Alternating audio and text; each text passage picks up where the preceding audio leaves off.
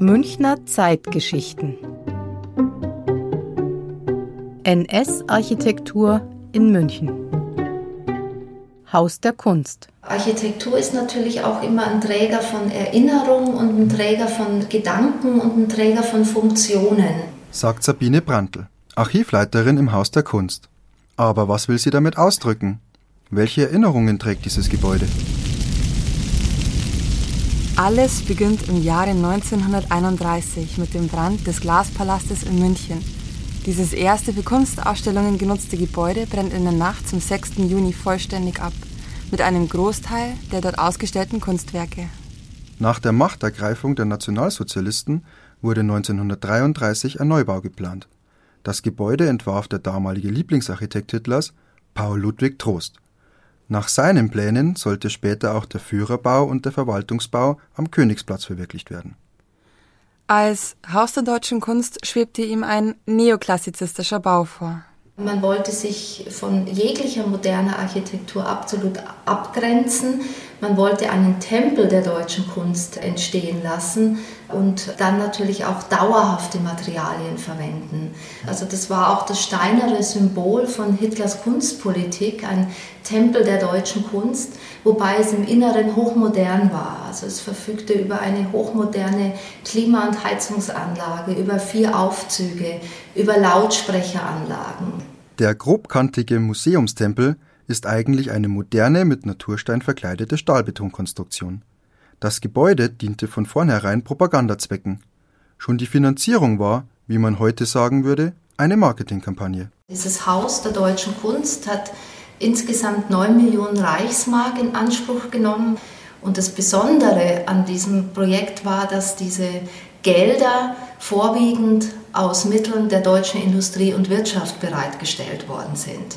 Man hat einen Spendenmarathon angekurbelt mit der Begründung, dass man mit seiner Spende, und so klein sie auch sei, also auch der kleine Mann von der Straße sollte spenden, den Führer einen Lieblingswunsch erfüllen würde. Den sogenannten Grundsteinstiftern, diejenigen, die jeweils 100.000 Reichsmark 1933 gespendet haben, denen wollte man eine dauerhafte Ehrung, eine dauerhafte Gunst im Gebäude erweisen und man hat dann beschlossen, diesen Herren eine Stiftertafel einzurichten, die dann im Foyer des Gebäudes hing. Die Stiftertafel ist noch immer vorhanden und wird auch im Haus der Kunst ausgestellt. Viele noch heute bekannte Namen sind dort verewigt, zum Beispiel Karl Friedrich von Siemens, Friedrich Flick, Gustav Krupp. Bei der Grundsteinlegung am 15. Oktober 1933 sollte Hitler den Grundstein mit einem Silberhammer festklopfen. Doch der Hammer zerbrach bei der Zeremonie. War es nur ein schlechtes Omen? War es Sabotage? Der Silberschmied, der den Hammer hergestellt hatte, wurde umgehend verhaftet. Da ihm trotz einer eingehenden Untersuchung des Hammers nichts nachgewiesen werden konnte, musste er wieder freigelassen werden. Gleichzeitig mit der Grundsteinlegung ernannte Hitler München zur Hauptstadt der deutschen Kunst. Zwei Jahre später wurde München dann offiziell die sogenannte Hauptstadt der Bewegung. Schon während des Baus diente das Haus der deutschen Kunst den Nationalsozialisten zu Werbezwecken.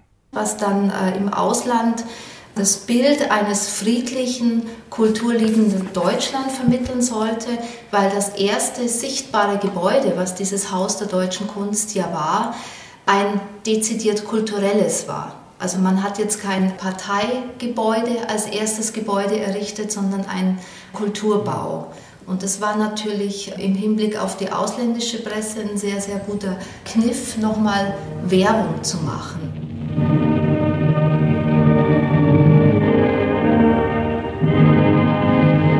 Achtung, hier ist München, hier ist der Tag der deutschen Kunst. Der Festzug 2000 Jahre deutscher Kultur nähert sich dem Odeonsplatz in München. Innerhalb der Tribünen der riesigen rot ausgeschlagenen Holztribünen am Museumsplatz erwarten wir den Zug. Einen Tag nach der Eröffnung des Hauses der deutschen Kunst wurde im Sommer 1937 im Hofgarten die Gegenausstellung Entartete Kunst eröffnet. Die Nationalsozialisten wollten damit die Kunstavantgarde lächerlich machen. Wie groß der Propagandawert der Kunst für Adolf Hitler war, kann man daraus ersehen, dass er die Ausstellung im Hofgarten 1937 beim Reichsparteitag in Nürnberg in seine Rede aufnahm. Wie tief die Abneigung des Volkes gegenüber einer durch solche Produkte zugemuteten Bereicherung seiner Kunst ist, mögen alle ersehen aus den Eindrücken, die die Besichtigung der Ausstellung Entartete Kunst in München bei den Beschauern hinterlässt. Wie allerdings die von den Nationalsozialisten geforderte deutsche Kunst aussehen sollte, das hat Hitler selbst nie gesagt.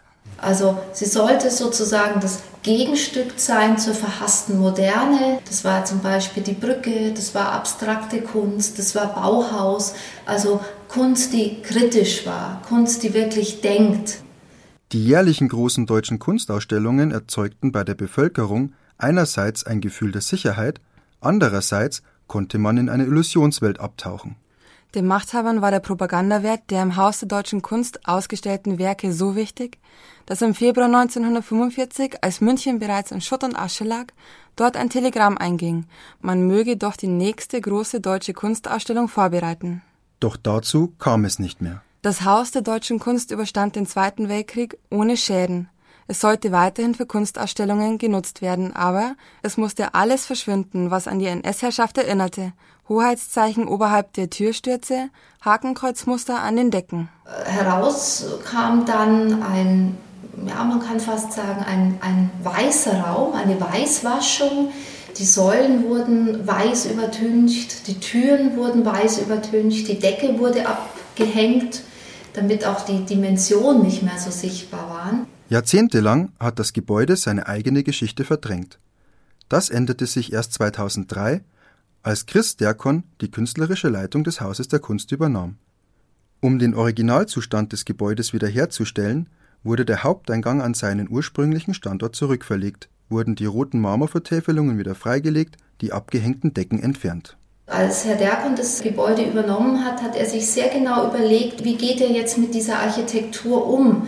Und sein erster Gedanke war auch, äh, dass die Besucher auch die Möglichkeit haben, sich mit dieser Architektur auseinanderzusetzen und das Gebäude auch als historisches Dokument begreifen. Dass man das wieder rückgängig macht, um eine Auseinandersetzung mit dieser Architektur, die eine Imponierarchitektur war, wieder zu ermöglichen. Ich vergleiche es immer gern wie eine Tür, die niemals zugeht und die auch niemals zugehen darf, weil diese Erinnerung, eben die Unterdrückung von Kunst, von Künstlern, eben die nicht in dieses Schema passen oder passen wollten, das ist eben sehr, sehr wichtig.